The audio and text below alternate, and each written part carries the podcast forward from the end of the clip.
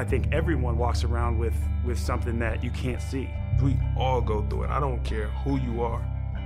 I don't care who you are, man. The best thing that I did was to come out and say, hey, look, I need, I need some help. Bienvenidos al episodio número 23 de Psych and Roll. Nos visita Juan José Nieto, que se define como escritor de prosa y entrenador de baloncesto. Además es autor de las obras Hasta que la noche nos alcance y Madrid, Nueva York, Logroño.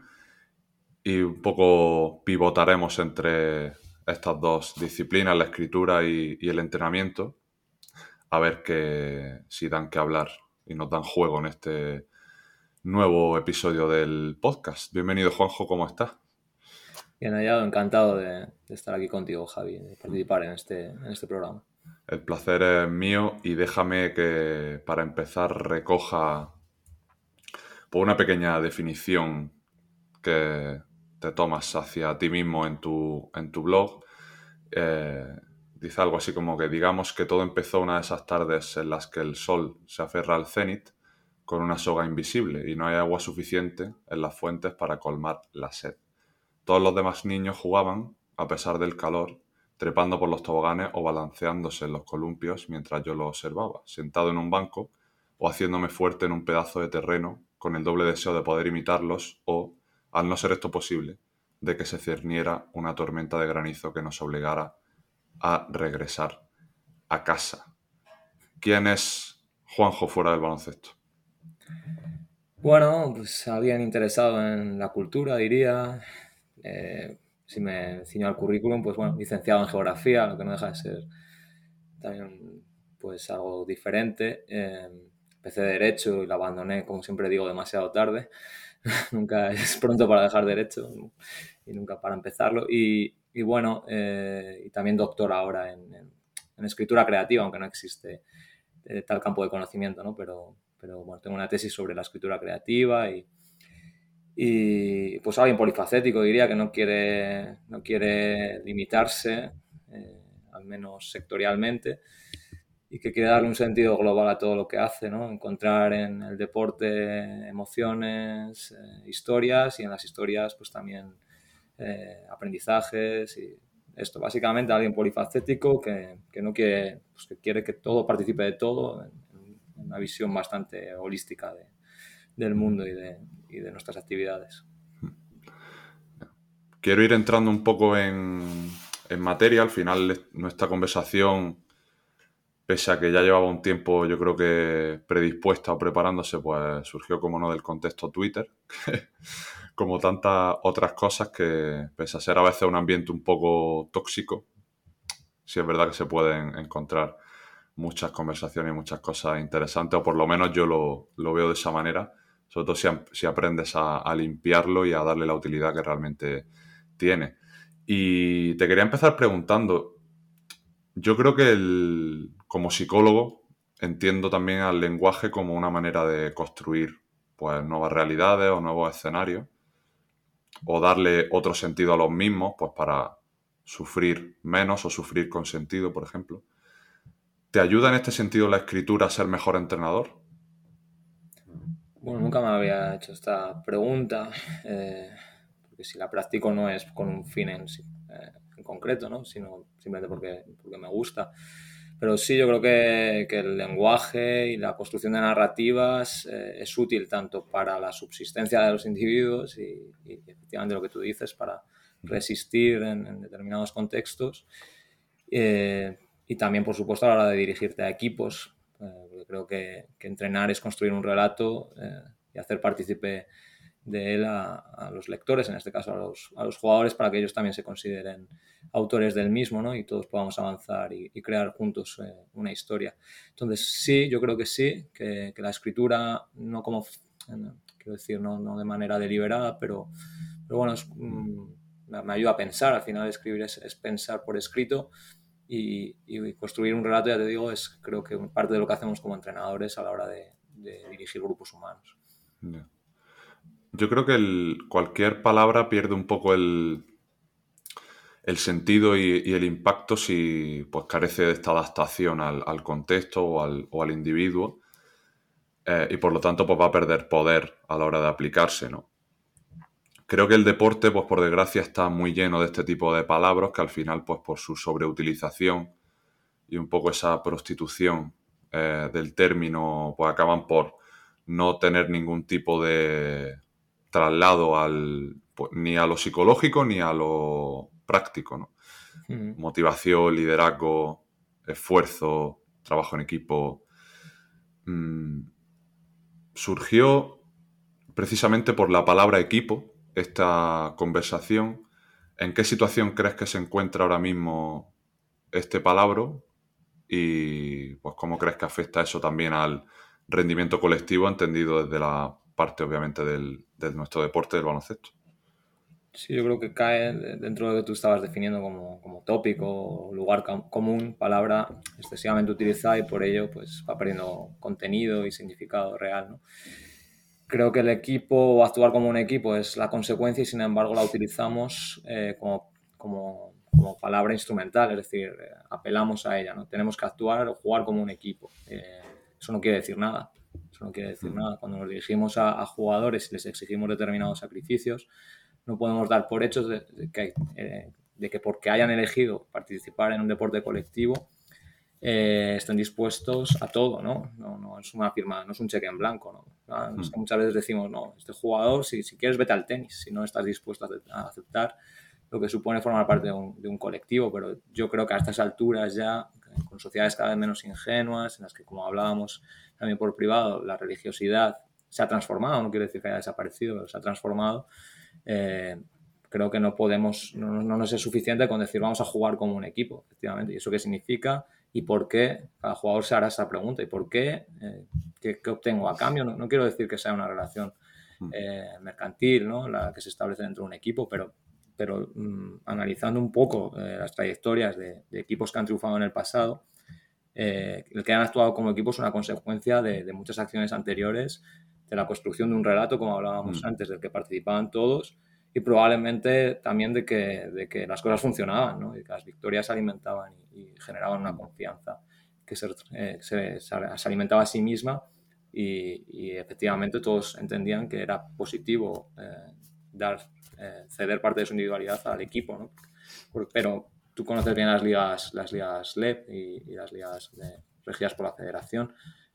Es muy difícil eh, hacer o convencer a los jugadores de, de esta cesión de, de, la individualidad, porque al final cada verano renuevan sus contratos, no hay una continuidad. Eh, mm. ¿qué, ¿qué, significa para ellos y por qué voy a tener que ceder a parte de mi protagonismo? ¿Qué, qué obtengo a cambio?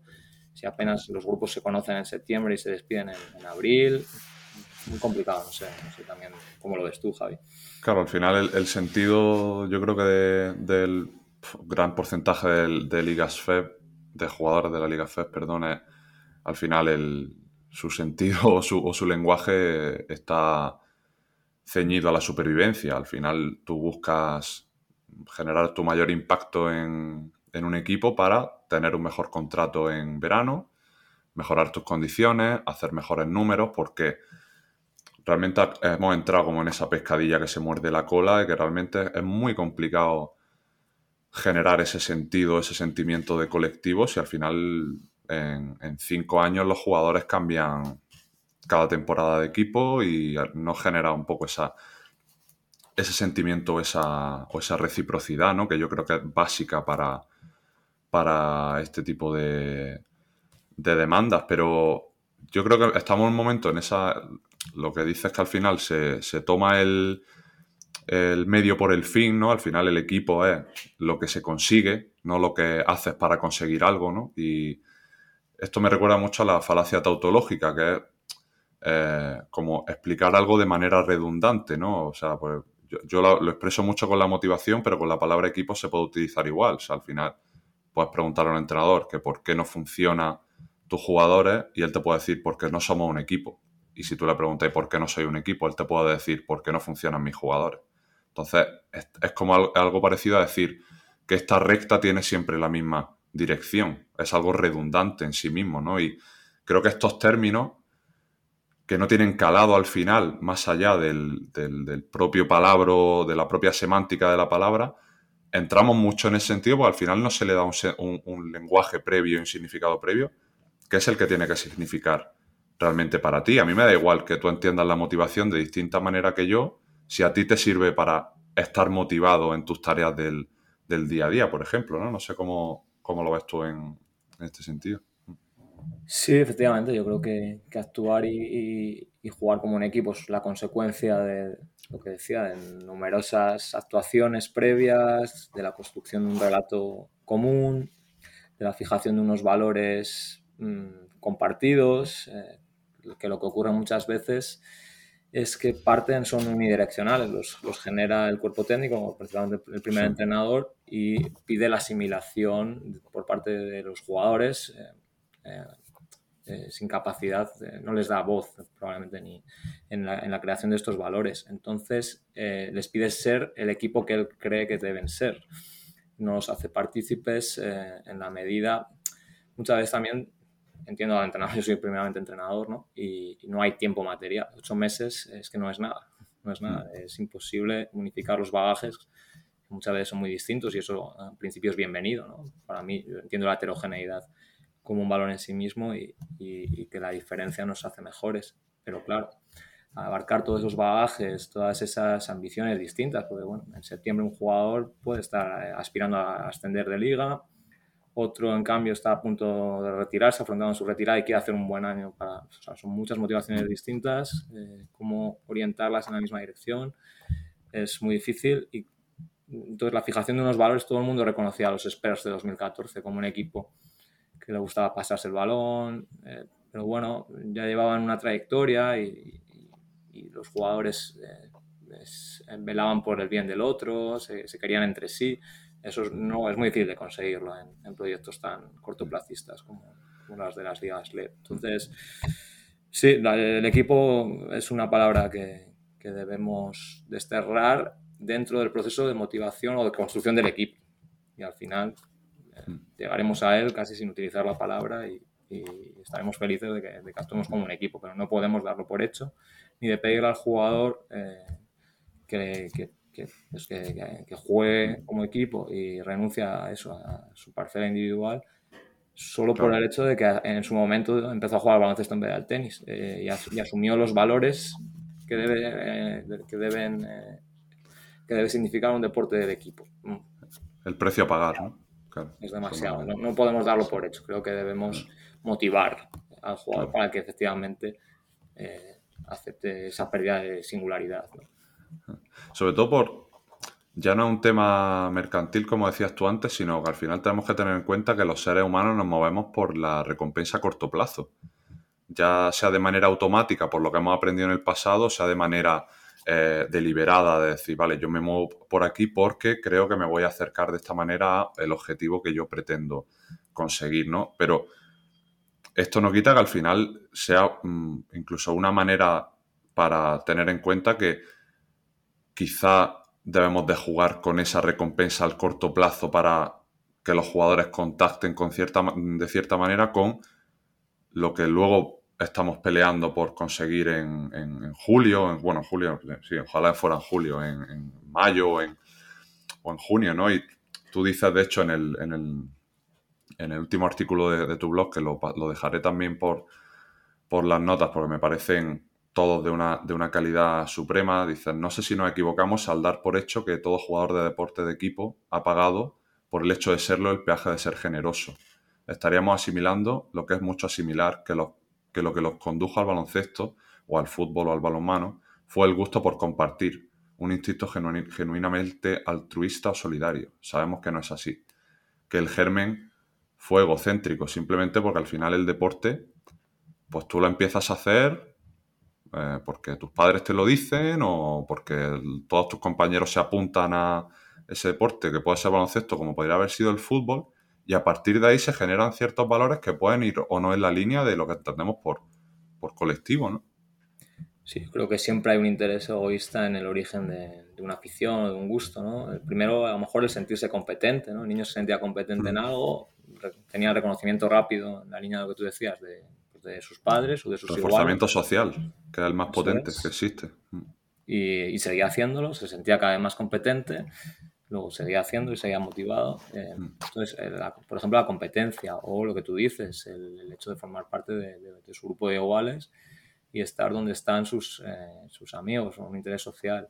No surge ahí, mira, me voy a entregar en cuerpo y alma por este colectivo que se llama Colegio X o Club, Mm. eh, Club Y, ¿no? No surge de ahí. Entonces no podemos ser tan ingenuos los entrenadores para pensar que, que el jugador se va, se va a entregar de manera eso, como un buen samaritano a la causa que nosotros además fijamos. Yo creo que lo, lo mejor es, efectivamente, aparte de fijar un sistema de recompensas justo, que la justicia ha sido más complicado que tenemos que gestionar como entrenadores, Sí. creo que también, y se lo oía a Pedro Martínez en, en tu podcast, genera una necesidad. ¿Esto qué es? Eh, vale, generamos una necesidad mutua para que la comunidad eh, de intereses que formamos eh, funcione de manera más o menos organizada, ¿no? Y no hacia el caos, sino hacia, hacia la entropía, ¿no? A que todos los factores ayuden a, a los otros entre sí. Entonces hay que establecer una relación comunicativa con los jugadores y, y efectivamente hay que hacerles ver que el beneficio colectivo al final acabará redundando en el individual, que es lo que los entrenadores creemos, ¿no? Y no, no lo decimos de manera mm, cínica. Pedante, Pensamos sí. que si el equipo funciona, funcionan, funcionarán mejor todos los individuos y viceversa, ¿no? Y en esa retroalimentación que nos hará cada vez más competentes, que nos llevará a las victorias y las victorias act- actuarán como motivador, pues casi como ese refuerzo externo Mm. que, de- que- daban los padres, el refuerzo que, que muchas veces son los resultados, ¿no? En la medida en que certifican que las cosas funcionan, ¿no? Aunque esto da para, da para hablar también. No, total.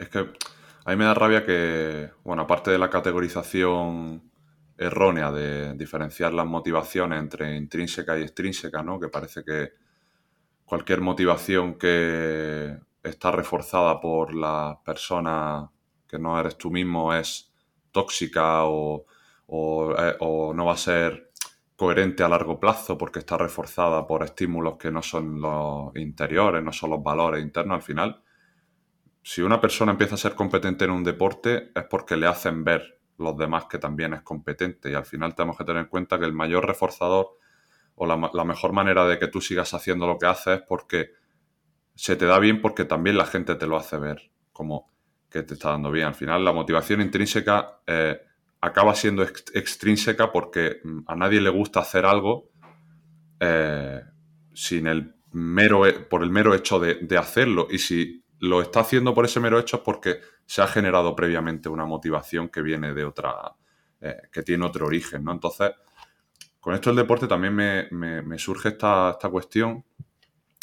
Y yo creo que también con, la charla con Pedro hablábamos del tema de plantear muchísimos escenarios con los jugadores a nivel individual y con los jugadores a nivel colectivo. O sea, yo creo que el, el baloncesto FEP, tal y como está ahora, debe de jugar con ese cortoplacismo de, mira, yo no sé cuántos jugadores de vosotros vais a estar aquí la temporada que viene, ni siquiera sé si yo voy a estar como entrenador, pero esto no quita que podamos hacer cosas ahora para que el año sirva, aunque sea solo un año, ¿no?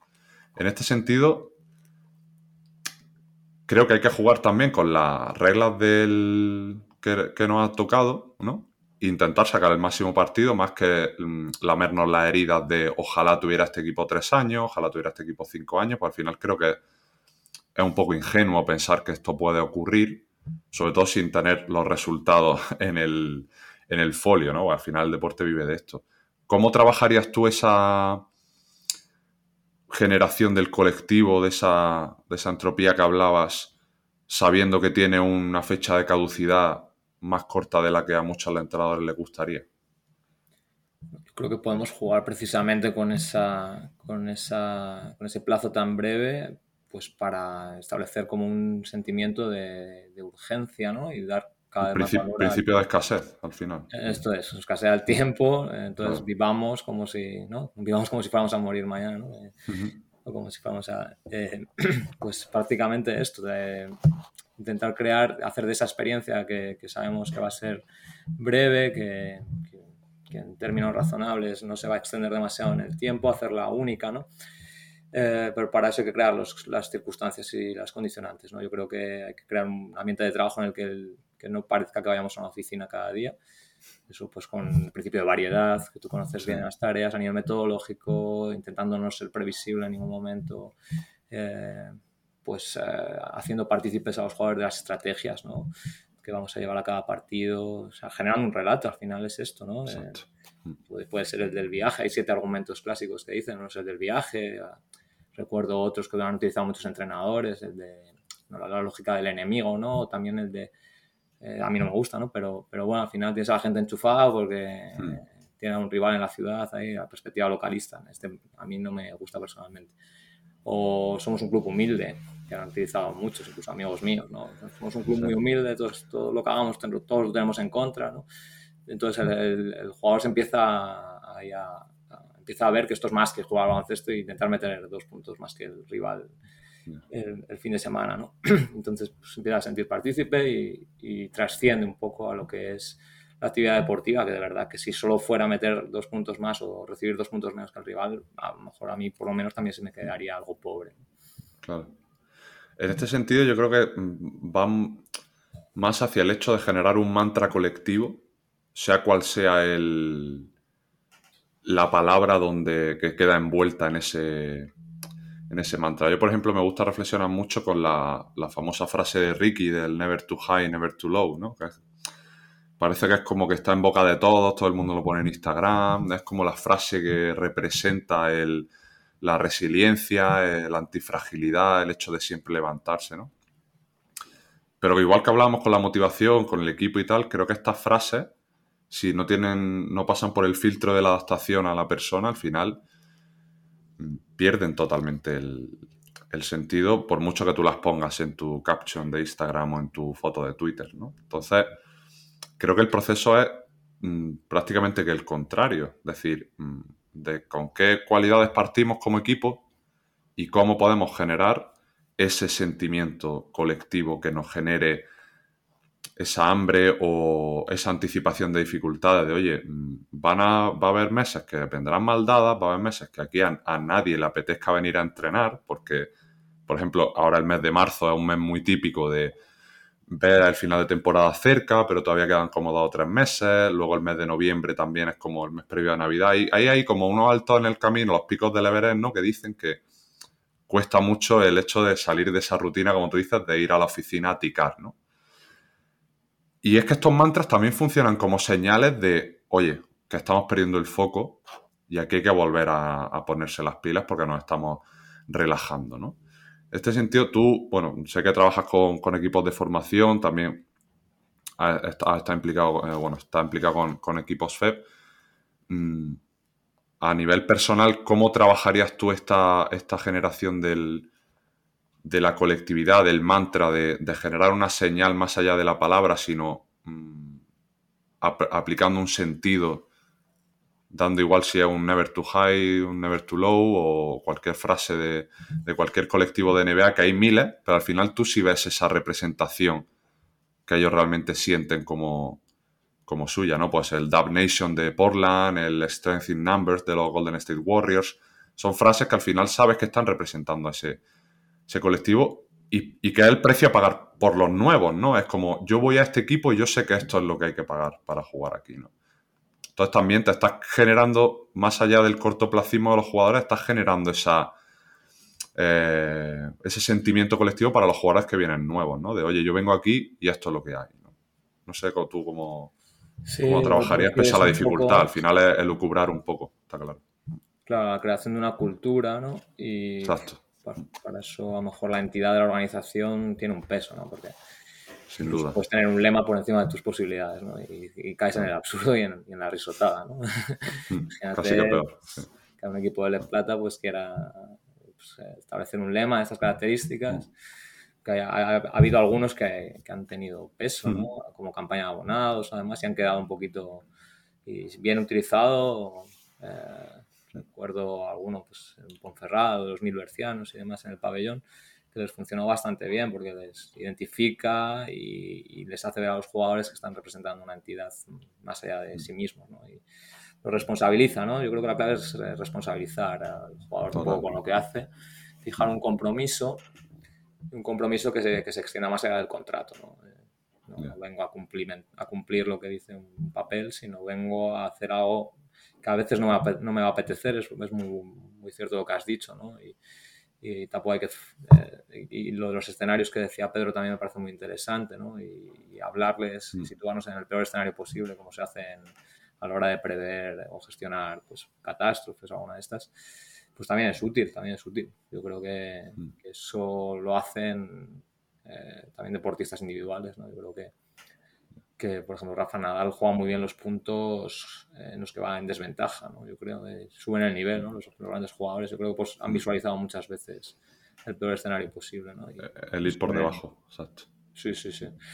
Entonces, bueno, ahí en cantera es difícil. Aquí, por ejemplo, en La Rioja viajamos poco eh, porque los desplazamientos son cortos, no hay muchos momentos para generar identidad pero recuerdo sí en Salamanca un año muy bueno en el que pues bueno, teníamos un lema que podía ser una chorrada y sin embargo nos identificaba a todos y yo creo que eso nos responsabilizaba, ¿no? Es que yo, si no estoy hoy pues, al 100%, que a veces no, no lo estaba, ¿no? Pero el jugador era consciente de que estaba fallándose a alguien más que a sí mismo, ¿no?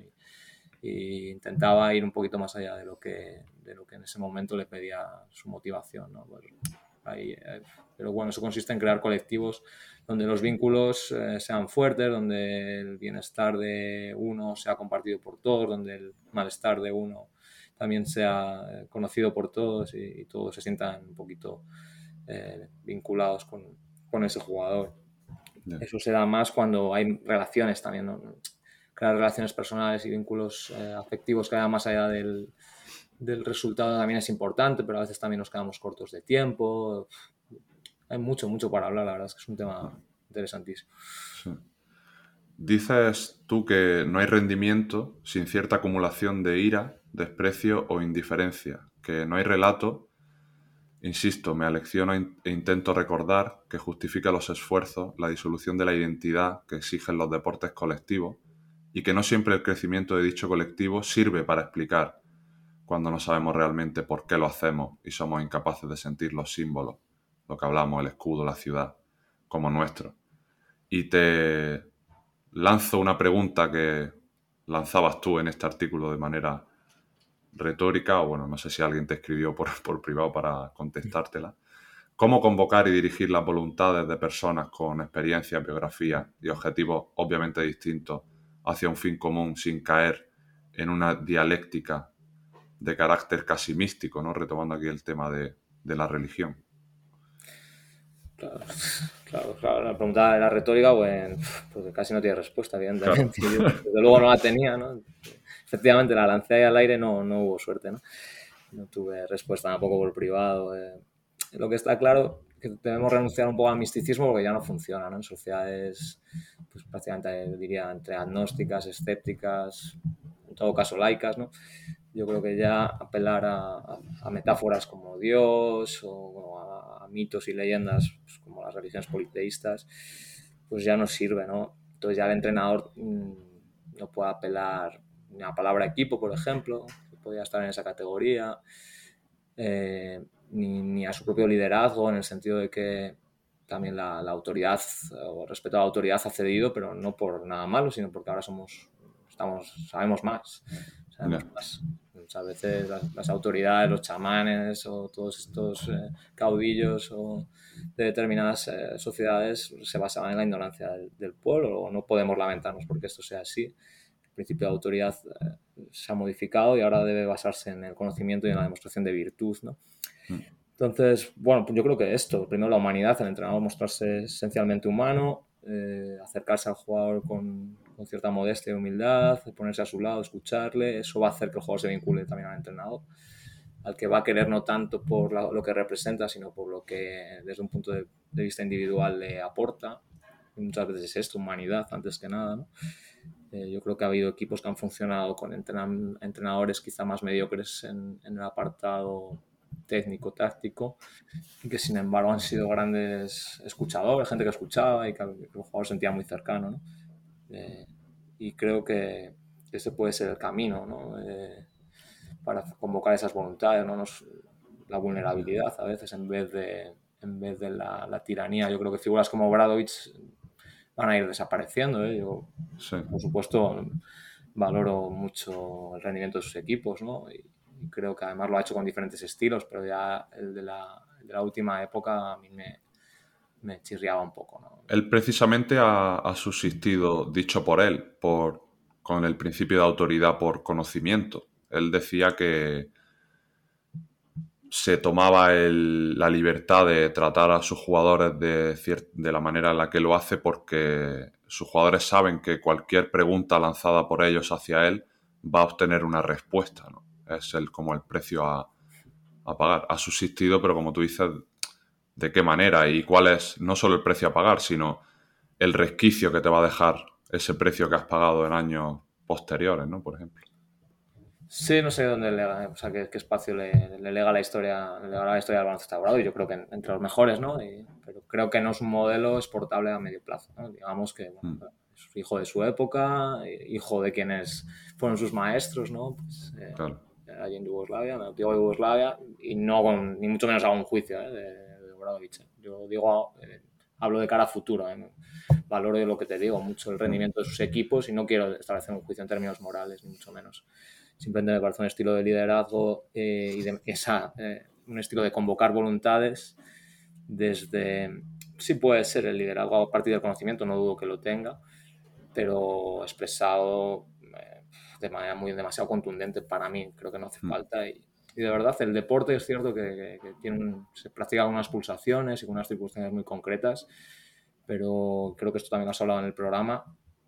Es el único escenario donde veo a los, a los jefes, que además yo no creo que un entrenador sea jefe de los jugadores, no me parece una relación jerárquica claramente establecida. Yo creo que los dos son trabajadores de una entidad y de un club que deben, simplemente uno tiene el derecho a comunicar ideas eh, a otros, ¿no?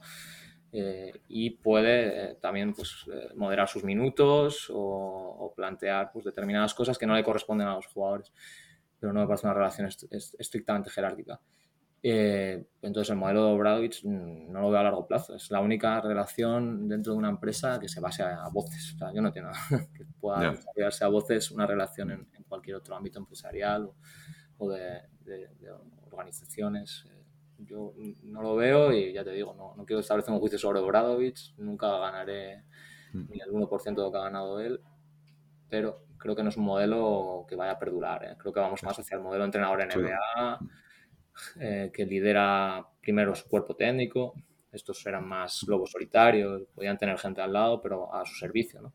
Ahora yo creo que hay cuerpos técnicos que funcionan verdaderamente de manera sinérgica y que se dirigen a sus jugadores desde la vulnerabilidad y mira, creo que tengo algo que te pueda ayudar. Eh, te invito a escucharme y el jugador Reciprocidad. a veces con mucha más humildad hacia quien se dirige a ellos con humildad. ¿no? Sí. efectivamente.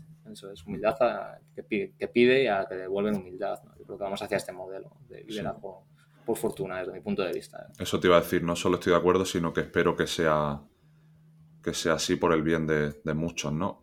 Mm, a mí también me sorprende que, igual que, por ejemplo, en el tenis, me parece algo espectacular que se, le permita ese trato a un árbitro, por ejemplo, ¿no? Como vimos en el caso de, de Medvedev. Con... Y, hace poco, cuando. Eh, no me acuerdo de qué tenista, pero cuando, cuando, cuando rompió la. cuando rompió la raqueta en, el, en la mesa del árbitro, tal.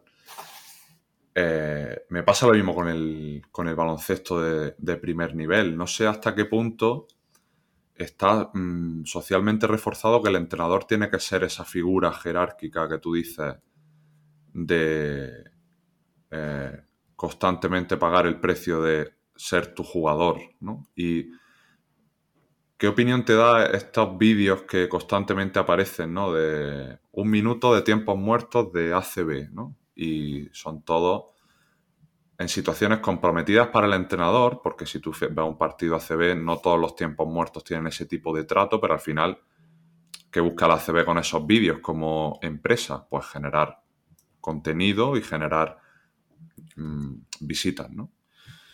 Entonces buscan el, lo, eh, la controversia, ¿no? Pero más allá de eso, ¿qué opinión te da, pues, conductas tan frecuentes como, por ejemplo, las de Pablo Lasso y Jessica Viciu en los, en los tiempos muertos? Y si crees que realmente están generando un modelado, es decir, un ejemplo de conducta erróneo, sobre todo para, para los entrenadores que, recordemos, no tienen la necesidad de adaptar esos tipos de repertorio porque están entrando a lo mejor a chavales de 14 años, ¿no? Sí, bueno, entiendo que no deben hacerse responsables en la Sony y que vicios de la educación entrenadores de, hmm. de, nuestro país, ¿no? Porque ellos están en un contexto de alta presión y, lo último en lo que pensarán y yo no, no, les hago responsables ni mucho menos. Pero automáticamente generan ese principio de autoridad sí, sí, sí, sí, por supuesto, sí, sí, creo que hay una, que sirven de espejo, ¿no? Y que al final yo creo que el error lo tiene el, el observador que, emplea como ejemplos y que el no que no filtra. El que no filtra. El que no filtra la diferencia entre la presión que puede haber en Madrid-Barcelona de la que debe haber, que es muy poca, en, salesianos contra, contra teresianas del partido del fin de semana, ¿no? Eh, bueno, yo creo que si ya sí que Vicius y Lasso lo hacen de esta manera es porque no saben hacerlo de otra. No, ya te digo, no, no quiero yo aquí cargar las tintas. Te he dicho ellos dos como podría decir sí, sí, sí, sí, cualquier otro. Al final son los más salientes de, de ACB. es la tónica, aunque yo creo que hay algunos que están cambiando estilos y por supuesto lo primero que tengo que decir es que es dificilísimo entrenar. ¿no? Entonces, esto, este acercamiento, por supuesto, de la máxima humildad eh, y como decía, sin querer juzgar. ¿no? Eh, pero sí, sí, sí, los mensajes que se lanzan se hacen desde, pues desde, yo no digo que a mantener las formas en todo momento, ¿no? Porque el entrenador tiene derecho a mostrar su faceta humana, eh, porque de lo contrario sería un gran actor, ¿no? A veces debe serlo, ¿no? Pero, pero también, también eh, significaría eso que, que está en, en, pleno control y sería un gran cínico, ¿no? Entonces, bueno, que se muestre humano a veces no me parece malo me parece por lo menos eh, pues entendible. Y, pero sí, yo creo que de verdad que el modelo que va a acabar llegando, igual que ha llegado todo, las reglas, el estilo de juego, es el de, el de la NBA, en el que se toman su, los tiempos muertos son más largos a favor de los entrenadores de NBA, que tienen 30 segundos para efectivamente hablar con su cuerpo técnico, hmm. calmarse. Exacto. Eh, y dirigir un mensaje más corto probablemente y más general el de la siguiente jugada o el de la última jugada que, que ya fue, ¿no? O sea, podemos traer una, un aprendizaje, pero no creo que además ese aprendizaje tenga una repercusión inmediata en el partido, ¿no? No creo que sea el momento para aprender el partido, ¿no? El partido mm, creo que no, incluso en cantera, yo creo que es generar el entorno con la presión y la tensión justa, como hablas también con José Manuel para tirar tiros libres. Eh, y aprendemos el lunes viendo vídeo Exacto. en otro contexto. ¿no? no el sábado. Hay que generar ese contexto en el que el jugador pueda desarrollar sus habilidades de la mejor manera posible, pero bueno, ya te digo, desde la, entiendo desde, desde el punto de vista humano, entiendo a, a los entrenadores en contextos de alta presión, donde el lunes van a ser cuestionados ellos mismos también, porque también tienen a sus jefes y lo sienten. Entonces los entiendo, pero les invitaría, yo invitaría a los entrenadores, por lo menos a los que, a los que vengan, pues, a adoptar otros modelos de liderazgo y de comunicación en, en, los tiempos muertos y siempre. Pero, pero bueno, ya te digo, desde, desde la comprensión y la empatía.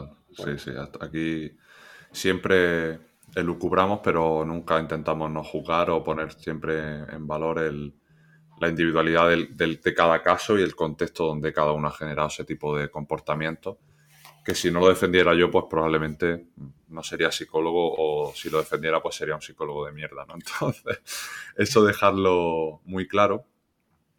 Eh, Juanjo, comentas que sientes que muchas veces entrenar es crear una estructura por encima de las alargadas sombras de los hombres y mujeres y que el equipo es una suerte de deidad en la que los jugadores tienen que creer con independencia de que se compartan o no las lecturas sagradas. Esto me parece muy interesante porque es lo que hablábamos justamente ahora, el hecho de cómo yo dejo de acercarme a mi corto plazo porque sé que estoy poniendo en valor lo que realmente el equipo eh, necesita. Mm, esto quizá va un poco, chirría un poco con todo lo que se llama ahora lo, que es la cultura del esfuerzo mal entendida, ¿no? Del siempre hay que dar más, siempre... Mm, eh, más es mejor, ¿no? Echar más horas, esforzarme más, como no tener ese tipo de filtro y prácticamente que entrenar hasta desistir si yo quiero conseguir mis objetivos, pero eso muchas veces va en contra del hecho de pararme para ver primero qué estoy aportando yo a mi equipo y a veces, yo lo digo mucho, mm, a veces hay que ser menos, un jugador tiene que ser menos bueno para hacer mejor al equipo. Hay jugadores que son muy buenos en muchas cosas, pero eh, precisamente en el, en el, último episodio hablaba con Keralt que ella al final eh, tiene que cambiar mucho el rol desde el, del Valencia Vázquez, donde es una jugadora prácticamente todoterreno en todos los aspectos, a la selección, donde tiene un papel prácticamente que exclusivamente defensivo, ¿no? Y ella está siendo menos buena por el bien de un equipo, ¿no? Entonces creo que muchas veces esa cultura del esfuerzo tan manida va en contra precisamente del hecho de que a veces ir más lento es señal de, es señal de avanzar más, ¿no? Pese a lo que pueda parecer. No sé tú qué piensas de esta cultura del esfuerzo que muchas veces se, se enseña mal, sobre todo en deporte base, ¿no? No sé tú cómo, qué opinas. Sí, yo creo que la calidad por encima de la cantidad en, casi, en casi todas las facetas de la vida, también en el entrenamiento. En cuanto a la renuncia que muchos jugadores hacen de muchas de sus virtudes para, para entregar otras al equipo bueno, las considero necesarias, pero, pero cómo exigirlas. Mm, ¿Cómo firmas tú ese contrato con un jugador? Sí, es complicado. Es la, pregunta. Porque yo las puedo valorar, pero el mundo del baloncesto. Exacto, sobre todo en verano, en verano cuando le haces una oferta, por ejemplo, ¿no?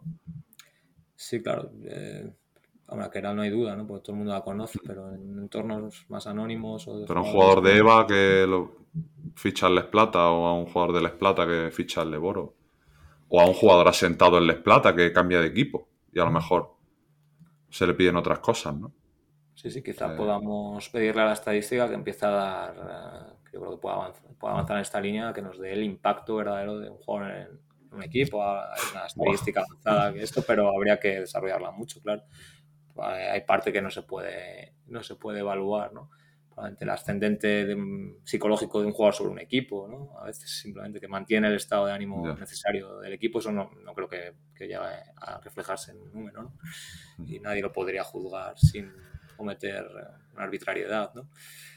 Pero quien está en pabellón, va a una fase de ascenso, sabe que el jugador está siendo clave, con independencia de lo que digan las estadísticas. Sabe que cuando ha salido ese jugador en el campo se ha salido porque lo han cambiado, el equipo ha perdido el referente, ha perdido el norte y a lo mejor eh, cuando ha salido el equipo ha volvido a tener un sentido ¿no? y, ese no estaba sumando individualmente estadísticas.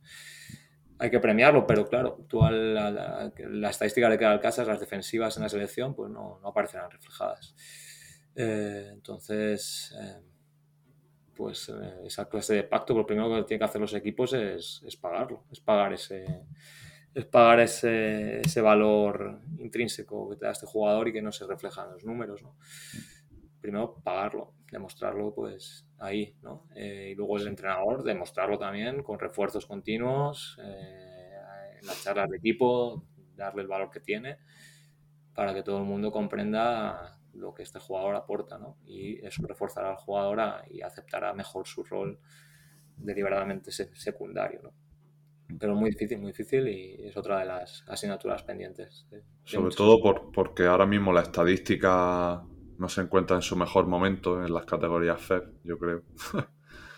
Volvemos otra vez a lo mismo. Mm, la rueda de la precariedad ¿no? del deporte. Al final se les piden cosas a personas que no están preparadas para esa labor, pero me parece que las culpas hay que mirar un poquito para arriba a veces, ¿no? Siempre nos fijamos en echarle la culpa al de al lado, ¿no? Al jugador que juega más que yo, al equipo porque me paga menos de lo que debería o las condiciones, pero miramos muy poco a la FEP como entidad que es la responsable de muchas de las ruedas que se han generado dentro de las competiciones, ¿no? Entonces, eso me parece me parece curioso y sobre todo también llegando al punto de que yo, por ejemplo, he conocido entrenadores o he visto casos de entrenadores que mm, no ven vídeos de los jugadores a los que fichan o se fijan simplemente en un número, ¿no? Entonces, eso está reforzando de nuevo el hecho de si no hago X, no voy a jugar de liga, porque cuántos son los casos de jugadores que pues hacen 5 puntos por partido y tienen impacto y se estancan en una liga pues precisamente por esa por ese bucle ¿no? que, que se ha generado, yo creo. Sí, por la ignorancia de los entrenadores en muchos casos, por eh, la falta de estructura, ¿no? que es la que probablemente impide que ese entrenador pueda dedicarle más tiempo a, a hacer un, verdadero informe, que yo creo que debe hacerlo en todo caso. ¿no? Pues está, las ligas se empiezan a ganar en, en, mayo y junio haciendo un buen estudio de los jugadores en todos los niveles. ¿no? El primer filtro puede ser la estadística, no digo que no, pero a partir de ahí tenemos que descender en detalle hasta casi hasta el barrio donde vive el jugador y conocer su, su entorno inmediato, donde creció y, y, cuál fue cuál es su bagaje, ¿no? Y, pues, entonces, a veces ni se entrevistan a los jugadores. Bueno, de hecho, rara vez se entrevistan a los jugadores, aunque creo que, que empiezan a cambiar estas prácticas. Y, uf, sí, sí, tenemos que mejorar en esto porque si no, efectivamente, es normal que el jugador se sienta secuestrado por la estadística y, y, y se vuelva egoísta. Claro, es que, es que casi que se, se, casi que se sesgan los entrenadores ellos mismos, ¿no? Decía, por ejemplo, por Fifisac en una entrevista en el podcast de, de Xavi Veraza que él jamás preguntaba a un compañero, a un, a un compañero profesional, a un entrenador, sobre un jugador al que él quería fichar, sino que previamente él se exponía la información que necesitaba de ese jugador, pues con vídeos, con lo que tú has dicho, información del mismo tal, y luego rellenaba esa información porque eh, al final la primera impresión de un jugador nos seca muchísimo. Luego el trato con él mismo y el, por ejemplo, acabar o no fichándolo, ¿no? Y me pareció muy interesante eso a la hora de eh, exponerte también, por ejemplo, a opiniones contrarias de lo que piensas sobre el fichaje de un jugador, a, a ver otras maneras de pensar y sobre todo no reforzar la idea que tú ya tienes previamente establecida sobre alguien que quieres fichar, lo cual me parece muy difícil, pero muy útil también. Es todo un mundo lo de fichar jugadores sí. en determinadas ligas, ¿eh? de verdad. Sí. Y por supuesto el sesgo de confirmación está ahí. Sí. Prácticamente vas a fichar al primero que decidiste fichar, ¿no? Pero y luego el dinero. Un argumentario, ¿no? Que justifique tu decisión, ¿no? Eh, sí, la pregunta a los entrenadores es un marrón, ¿no? Porque, porque no te, no, muchas veces no se exponen a dar una opinión sincera porque tampoco quieren condicionar el futuro de un jugador, ¿no? porque además es, es, arbitraria y subjetiva y hacen bien claro. en ser prudentes, yo creo. ¿no? ¿no? Conocerlo tú mismo, accede a él, yo creo que debemos ir hacia modelos de entrevista, tú que eres psicólogo, pues, pues más propios de los recursos humanos, de las empresas. Que, claro que se precariza todo y, y, y comparto que probablemente eh, la federación también deba sentirse responsable de cómo las ligas han ido pues, pues hacia abajo, no solo en términos de repercusión, sino también de, de pues de, de, cosas muy básicas, ¿no? Pero, Total. pero el, hecho es ese, el hecho es ese y acaba convirtiendo, haciendo muy difícil eh, lo que hablábamos al inicio, conformar equipos, porque los criterios en torno a los cuales se, se, ficha un jugador son puramente estadísticos en, mm. en muchas ocasiones y, e invitan al jugador a, a fabricar números en vez de a, sí. a contribuir a, a, las victorias. ¿no? Está claro que estamos muy limitados por las reglas del juego, pero creo que eso en cierta manera no exime de la responsabilidad de cada uno de hacer el mejor trabajo posible y salir un poco de esa, de esa desilla, de esa rueda, ¿no? Juanjo, por, por ir cerrando, siempre me gusta preguntar eh, sobre qué piensa en este caso que le queda a la psicología o que le falta como disciplina para acercarse al baloncesto y viceversa. Bueno, creo que al baloncesto le falta humildad, al mundo del baloncesto en general, por proceder también de, por heredar patrones de otra época, total, ¿no? Total. Bueno, entonces, bueno, poco a poco, ¿no? A medida que se vaya renovando también las figuras, su bagaje, su propia educación, eh, pues ir, el baloncesto seguirá acercando a la psicología porque comprenderá, en primer lugar, su, su utilidad. Y yo creo que la psicología, bueno, pues eh, quizá, quizá hacerse con un bagaje terminológico o, descender desde la academia hasta los banquillos poco a poco a partir de la pedagogía. Ir haciendo pedagogía como haces tú con este podcast o muchas de tus publicaciones. Eh, para hacerla más entendible y, ver esas implicaciones prácticas que puede tener el día a día y que, que yo tanto valoro. ¿no? O sea, el hecho de que tú, no sé con quién lo hablabas, con David Cárdenas creo, participes del diseño de las sesiones eh, porque eh, comprendas la lógica del aprendizaje, de la enseñanza-aprendizaje, no solo como reforzador de conductas, o, porque la propia, la propia sesión de entrenamiento tiene un sentido eh, dentro de la lógica del aprendizaje de la enseñanza, de, la pedagogía. ¿no? Yo creo que es, deberíais estar presentes en, en todos los equipos y, y, ayudarnos a los entrenadores en todas las facetas, ¿eh? no solo cuando hace falta. Eso ya, es tarde, ya es tarde. Yo creo que hay que ir acercando un poco el puente cada vez más, como tú dices, y reducir el número de filtros que hagan a la psicología una disciplina necesaria y eso también es parte obviamente de tiempo, de humildad, como tú dices, por la parte que recibe esa información, pero también por parte de los informadores de hacerla lo más cercana posible y lo más práctica ¿no? y, tangible. O sea que en eso estamos. Juanjo, ha sido un placer, la verdad, eh, la conversación. A mí por lo menos no me ha decepcionado eh, ver tu traslado de la, de la prosa escrita a la, a la hablada y a la, y a la expresada. Y espero que así haya sido para los que nos hayan escuchado. Mm, como te digo, darte las gracias. Dejaré en las notas del, del programa tanto tu, tu, blog personal como, como el, el, el, profesional, entendido como el aplicado al, al baloncesto, que de verdad me parece oro cada vez que subes algo y dejarte el micro abierto para que te despidas como gustes. No, ¿qué, puedo decir, Javi? Encantado de haber participado en, el, podcast. Eh, he ido escuchando capítulos, me parece un auténtico must. Y siento utilizar esta terminología, no me gusta, pero me parecía que era la palabra más adecuada y creo que, los entrenadores deben, deben conocerlo y, visitarlo cada poco porque, de verdad, acerca la psicología al baloncesto y, el baloncesto se, se debe, debe, sentir esa llamada y, y, aproximarse cada vez más a la psicología. Y, y, personas como tú hacen que esto sea más fácil. Never be ashamed of wanting to be a better you. Period.